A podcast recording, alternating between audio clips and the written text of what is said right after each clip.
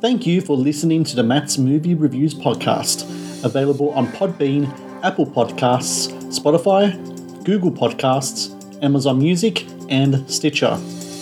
Also, please follow Matt's Movie Reviews on Facebook, YouTube, LinkedIn, Reddit, Instagram, Twitter, and Rumble. And of course, be sure to visit mattsmoviereviews.net for the latest reviews, top 10 lists, and more. Now, on to the show.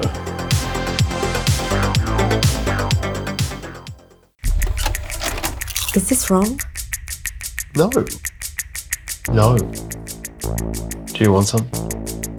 Good evening. To our top story tonight, the McGowan Coppolis family drama continues. Martin McGowan is no longer a suspect in his wife Elizabeth's disappearance. So, I got a job. Congratulations, darling. Thought you wanted to be on TV. We finally get to write the big expose. You mean new guy here? This is my story. Wrongo, this is a public story, and whoever writes a better piece, they'll be published. Three o'clock in the morning, Elizabeth. Where have you been? I'm going to walk bed. away from here. You've no right to walk. You walk away from here, Elizabeth. Or we can write something that actually helps someone for once. You could just come out and say you think you did it. Knowing him, he'd sue me for defecation. Defamation. Which is it? Play her or help her? We help her by gaining her trust, and then we get the unfiltered truth. Come on! What's on the tape? Nothing. No, not nothing. Can I see it? No. This is a victimless crime. He was a poison. The only way to kick a nasty habit is to form a new one. Lucky for you, the beast abides.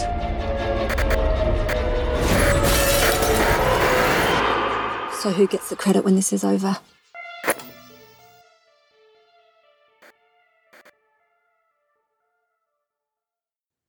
Hello and welcome to the Matt's Movie Reviews podcast. I am your host, Matthew Pejkovic, and this is episode number 546.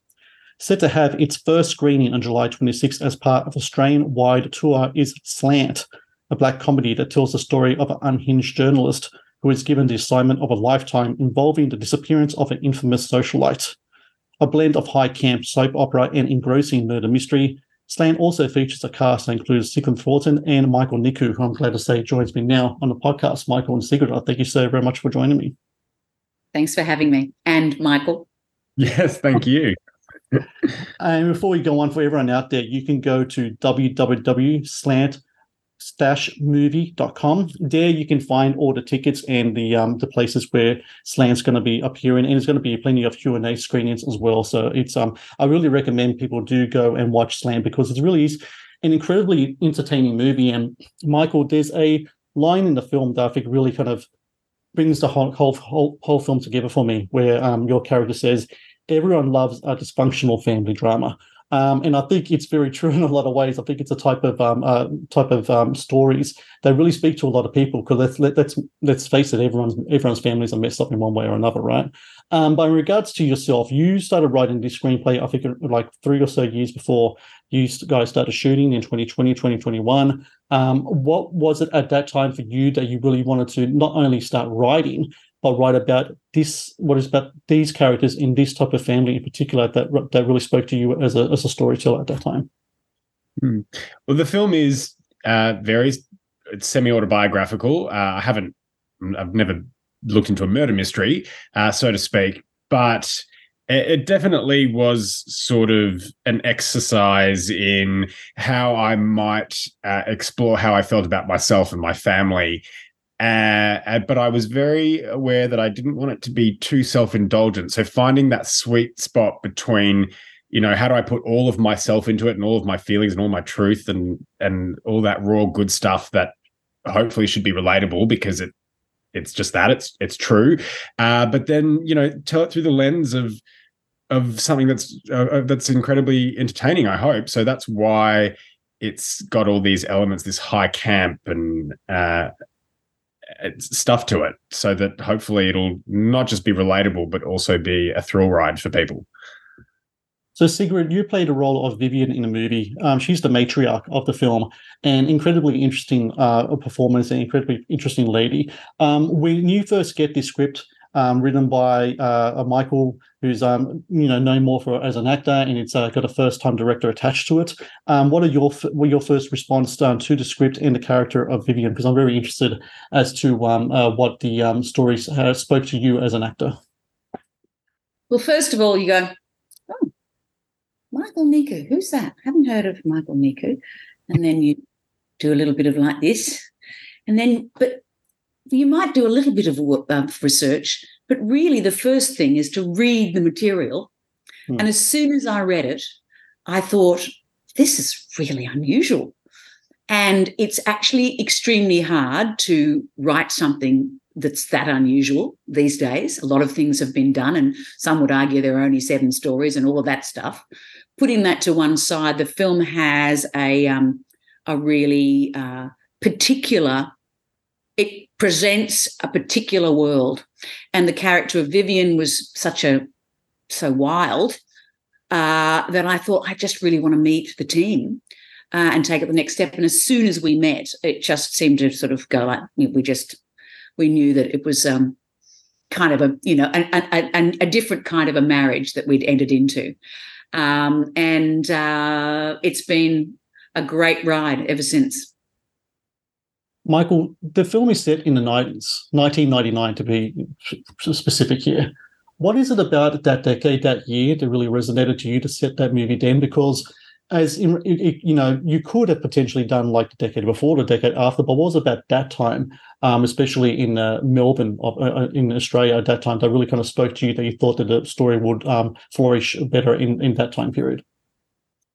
There's a there's a quite a few reasons actually that I landed on 1999, and it was I was even so spe- specific that I was tossing up between 97 and 99, and I had reasons, but the general reason I said it in the late 90s is one uh, I grew up in the 90s, and so there's a nostalgic element for me. So it's personal, and you know anything personal you can add into your stories will translate, even if it's not obvious. I feel so that was one part of it. Another part of it is that you know when writing a you know murder mystery, technology complicates things. I didn't want people yeah. having smartphones, and that was you know just uh, a mechanical choice.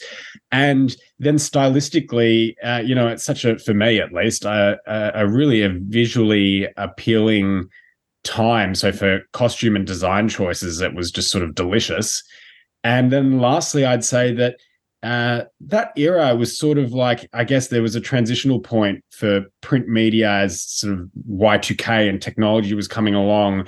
So th- there was just all those things. It just felt like the obvious choice that it was going to be set then. Can I just add to that and say, um, yeah. Matthew, that um, I always felt like 19, in 1999 is such an emblematic year. You know, it, it was it was a kind of brink of. We're on the brink of, hmm. and the film um, has that quality about it too that it might explode into something else any time, and I and it, indeed it does. Um, at, uh, so I, I, just feel like 1999 has a certain.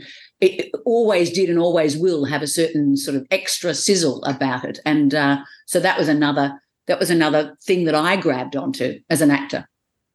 Yeah, totally. And it's 99. It's like really is right at the precipice. That's right. it, it, definitely is, yeah. And Sigrid, I want to ask just in regards to that year and that decade, um, the media um, industry is something that is part of of the movie here. And from what I remember of '99, that was the year that I graduated high school, and I remember at that time still, even though the internet was not that far away, the newspaper was everything, the magazine was everything, print media was essentially like still the big thing at the time.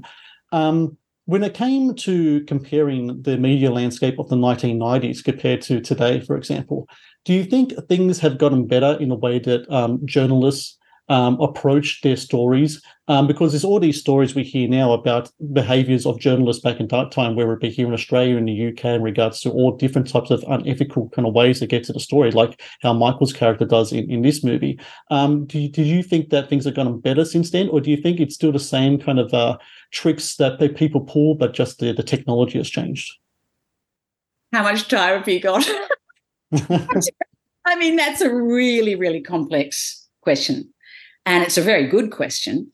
Um, it, it is truly pertinent to the film because the film has deliberately, as Michael said earlier, um, set itself in a in an era when where um, you know print and uh, you know print was king and or queen or you know otherwise.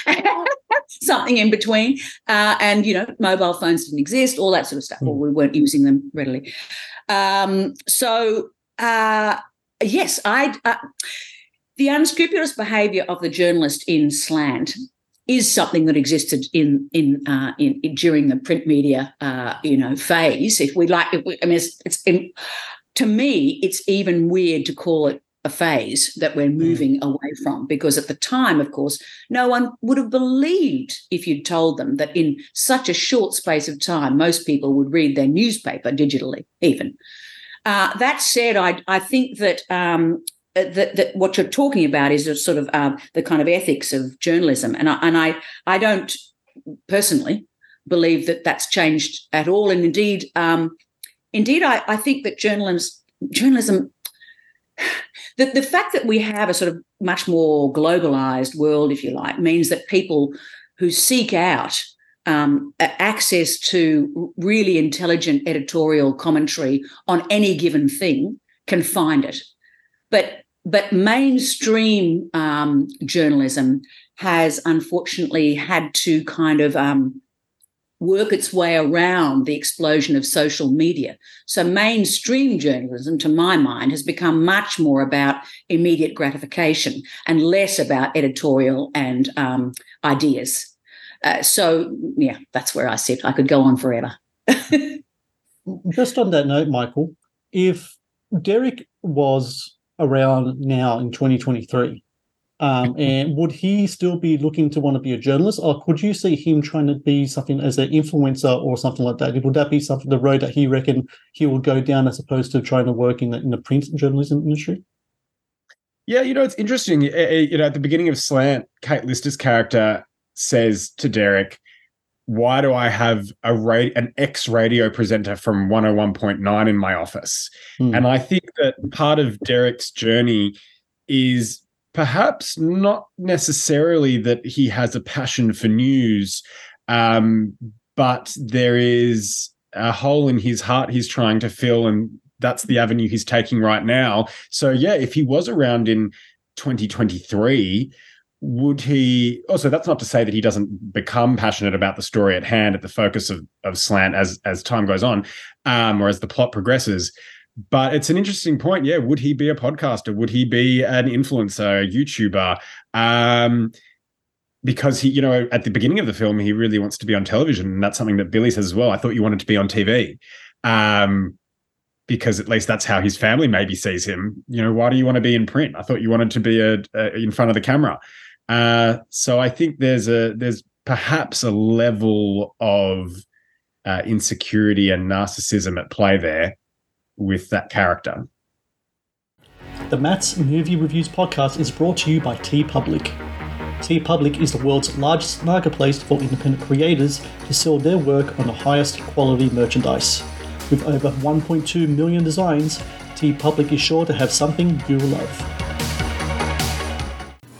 The Matt's Movie Reviews podcast is brought to you by Amazon, the world's leading online store Amazon is your first stop to buy a wide range of products at competitive prices with fast delivery times. Amazon is also a world class entertainment hub that includes Prime Video, Audible, Twitch, Amazon Music, and more. Sign up with Amazon today and experience the best in online shopping and entertainment. Please support Matt's movie reviews on Patreon. Get access to exclusive content, request movie reviews and top 10 lists, and help support my work. Please click on the Patreon link in the description below.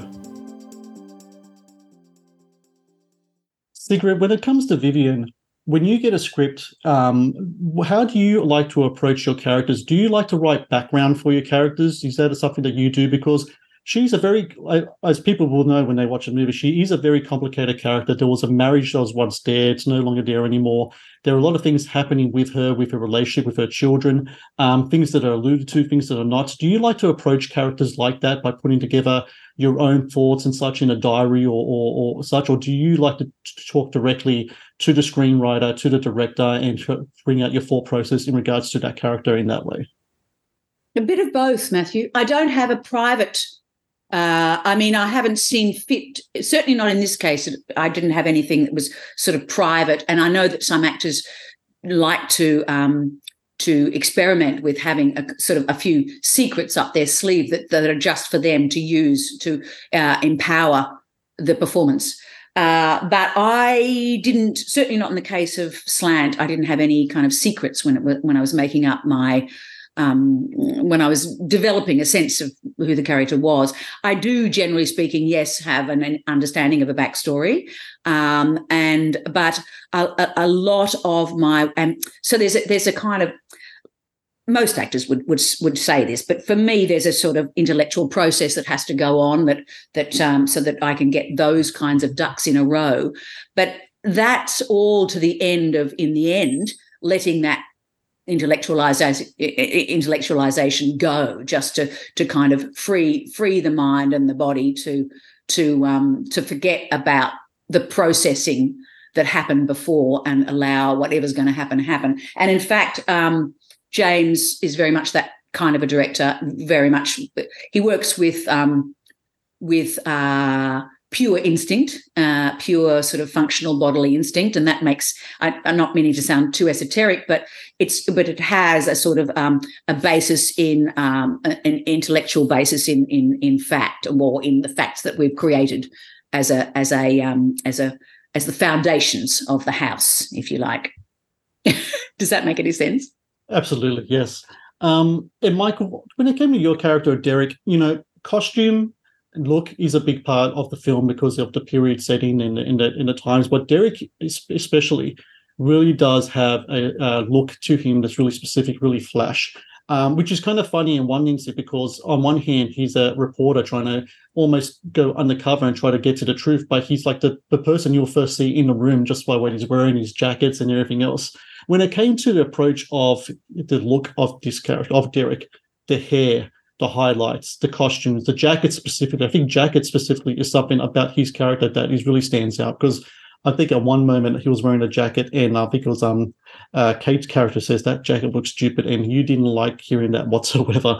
Um, what is about the the costumes for you that really kind of brought out who Derek is as a person? You think? Uh, you know, I the costume is it was very important to me. I worked closely with the costume designer Madeline McCarthy, who's just an incredible talent. She has such an eye, uh, and a lot of the clothes that are in the film, some of them are from my mother's wardrobe. Every time she'd do a cull for uh, years, I would sort of stop her and go, "Wait!" Um, and so many things that are in the film by various characters are straight from my mother's wardrobe and i would source things from op shops. And i think that um, to go back to more the focus of your question because um, i digress a little uh, you know this character is really trying to assert himself assert himself in the workforce assert himself in his you know in his family. You know that as you said um, vivian at the beginning of the film says you know that that jacket looks ridiculous on you because that jacket belongs to his father. So definitely every choice at the beginning of the film he's wearing a newspaper printed jacket as he watches the news. So uh, look the film does exist in a uh, highly stylized place so that is something that carries through to every character throughout the film. I mean, every character is wearing things that are uh, almost more theatrical than they are cinematic. And that was a very much a deliberate choice. But in terms of uh, Derek's clothing, uh, yeah, I think that he's, uh, you know, it's interesting that you bring that up. That you know he's meant to be this undercover reporter, but he's sort of is is definitely no shrinking violet. He's wearing mm. leather pants, leather on leather on leather, or whatever he's doing. Um, and I think that that's tied to his sort of, you know, his, his, his sort of Joker side, where he has he has a flair for theatricality in everything that he does. Even the way that he goes undercover, he's not going undercover in a way that's inconspicuous. He's going undercover in this way of like inserting himself into these people's lives and pretending to be their friend. He's playing a role. Um, so it makes sense and made sense for us that he would costume himself. He costumes himself for any given environment. Sigrid, I'm curious in regards to uh, hitting a specific tone to a performance. When you have a film like Slant, and it's intentionally meant to have that high theatrical element to it. I mean, that's that's really one of the whole points of the movie. And when you have a character like Vivian, who is going through this transition in her life, and she wants to be an actress, and she really wants to kind of reinvent herself. Um, when it, but she does it in kind of like a really kind of like really larger than life way. How do you like to approach trying to get that tone right? Is it something that you find in the script, or is it something that you talk about um, with uh, with the director to try to get that that to get that to that high point, but not so far up up the point you kind of like almost kind of like a kind of over over um over time to jump, for example, instead of instead of landing, you kind of crash and burn. Because I, I really like I'd like to know about trying to get that right uh, tone uh, when it comes to dealing with material like this. Well, I'm glad you put the question in that way, Matthew, because it, it has the it, it it comes with a presumption that I did get the tone right and I didn't jump too far over the cliff. Well, I, I think you did absolutely. I know, Michael. I think you, I, you think so as well, right? So, no, no, no, I, you, she had to seem uh, extreme, and I did say to James on many occasions, just you know, just you know you can always pull a person back. And i it's true with a, a, a um, directorial work that a director can always pull an actor back. It's much easier well in my view to pull an actor actor's performance back a little bit and in other words make it slightly less overplayed than the other way around than to try to get the actor who's seriously underplaying to to give you more. So um and in this character with, with vivian she's so overt that I had to simply throw myself in. So the answer to the question is um, it's on it's on the page and it's to do with the relationship that we formed together as as a company. Um, you know, uh, me individually with James, but also of course with Michael, because you know this was a film that was. Um, there was a tremendous amount of openness to collaboration. Uh, and so we really did feel, I think, very, you know, as free as possible to um, to discuss each other's stuff with each other. Uh, and it's it can be difficult on a set to make um, commentary about another person's work or another person's situation on the set. Uh, we didn't have those kinds of restrictions on on the slant set, so I had a lot of help with from Michael with um, with things like this. Uh, because Michael and Michael, I think, at the same time as James, encouraged me to kind of go all the way, really, and which which I did. But look, where to pull back is is this is it's it's it's a, one enters into a situation of trust with the director, so that the director will say, "Hang on, just want to you know just." take a look at this and see where it sits in relation to the scene we just shot, etc. But um, you also have to kind of you have to. It's a combination of um, experience and throwing caution to the wind, really. Uh, that's the case with me and Vivian because I knew that Vivian could fall flat on her face if she went too far. So I don't know whether I've answered your question. It sounds great to me. Um, no, yeah. Michael, I just wanted to ask as, as well about you know this movie for you you had to learn new skill sets, right? Of course, you're a great actor, but you have to learn. You you delving into writing with the movie, producing as well. It's one thing to you know get a concept of film going. It's another thing to try to get all together and, and get the financing and everything else.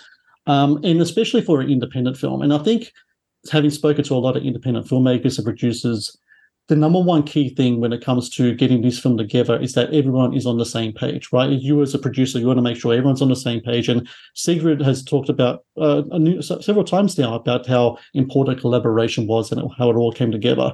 And it seems to me that while on the screen, we're dealing with a family that is broken and dysfunctional and not communicating, behind the scenes, a new family is being formed, right? And I think a lot of times when it comes to independent films, especially, it's like a fa- like a family effort. Everyone's got their roles and it all come together.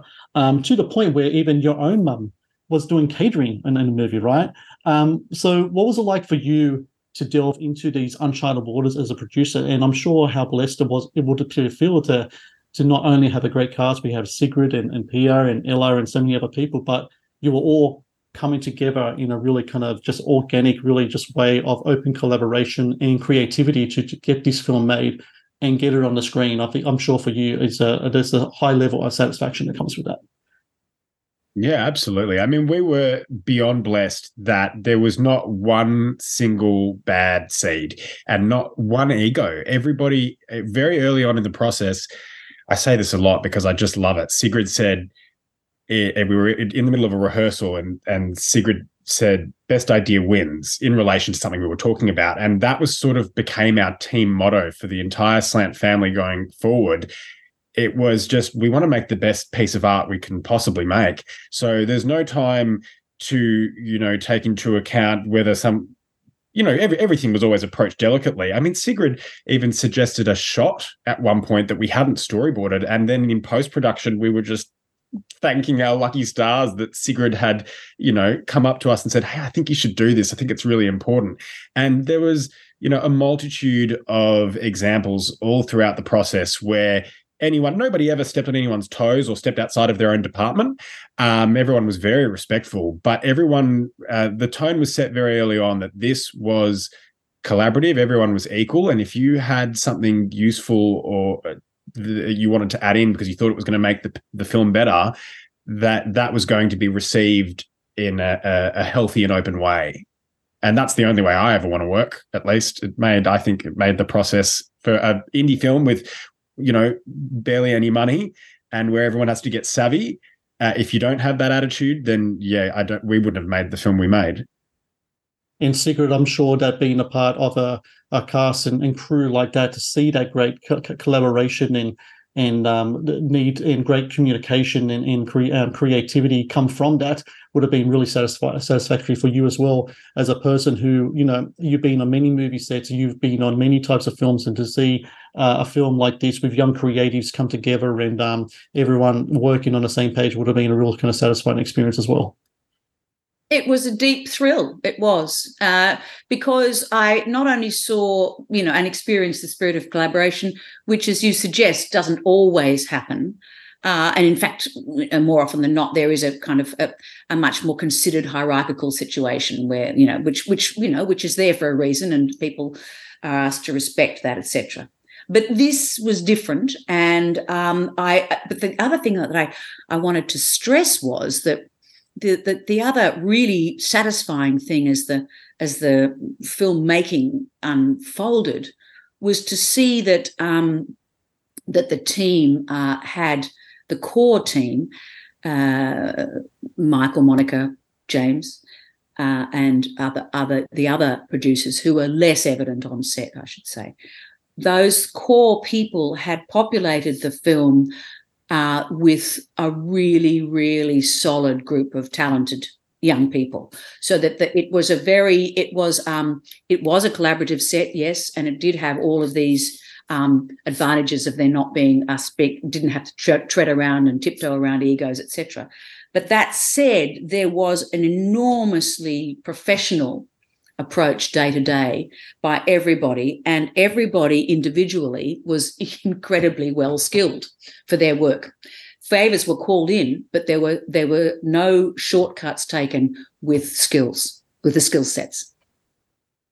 So, for everyone out there listening, Slant, starting July 26th at the Ritz Randwick, we'll start having a, a nationwide tour. Um, you can go to slant dash movie.com and find the session times there. I'm just looking here. I mean, this is going everywhere uh, Sydney, Adelaide, Perth, Darwin, uh, throughout all types of uh, uh regional Victoria, Melbourne. Um, it's going to be very busy times for for yourself, Michael, and Sigrid going forward, and um, and it's going to be. Uh, I think it's going to be great for people to watch this in a cinema because this is the type of film I think that people need to react to in a cinema experience. I think there's going to be a lot of laugh. Laugh. There's going to be a lot of there's shocking moments. There's twists. There's really great kind of whip pan kind of editing throughout the film as well, and the costumes and everything. It's a really vibrant kind of engaging uh, black comedy. Um, and I want to congratulate you both on the on the movie, um, Michael, uh, especially yourself for putting this all together. It's, it's your vision that you see it on the screen. I'm sure um, watching the uh, watching the reactions that you've gone so far for for the movie has been uh, really terrific for you. So I thank you both, Michael and Sigrid, for your time today, and best of luck with the upcoming tour. I think a lot of people are really going to enjoy this film. Thank, Thank you so much. You very much. Thanks. pleasure to be here with you.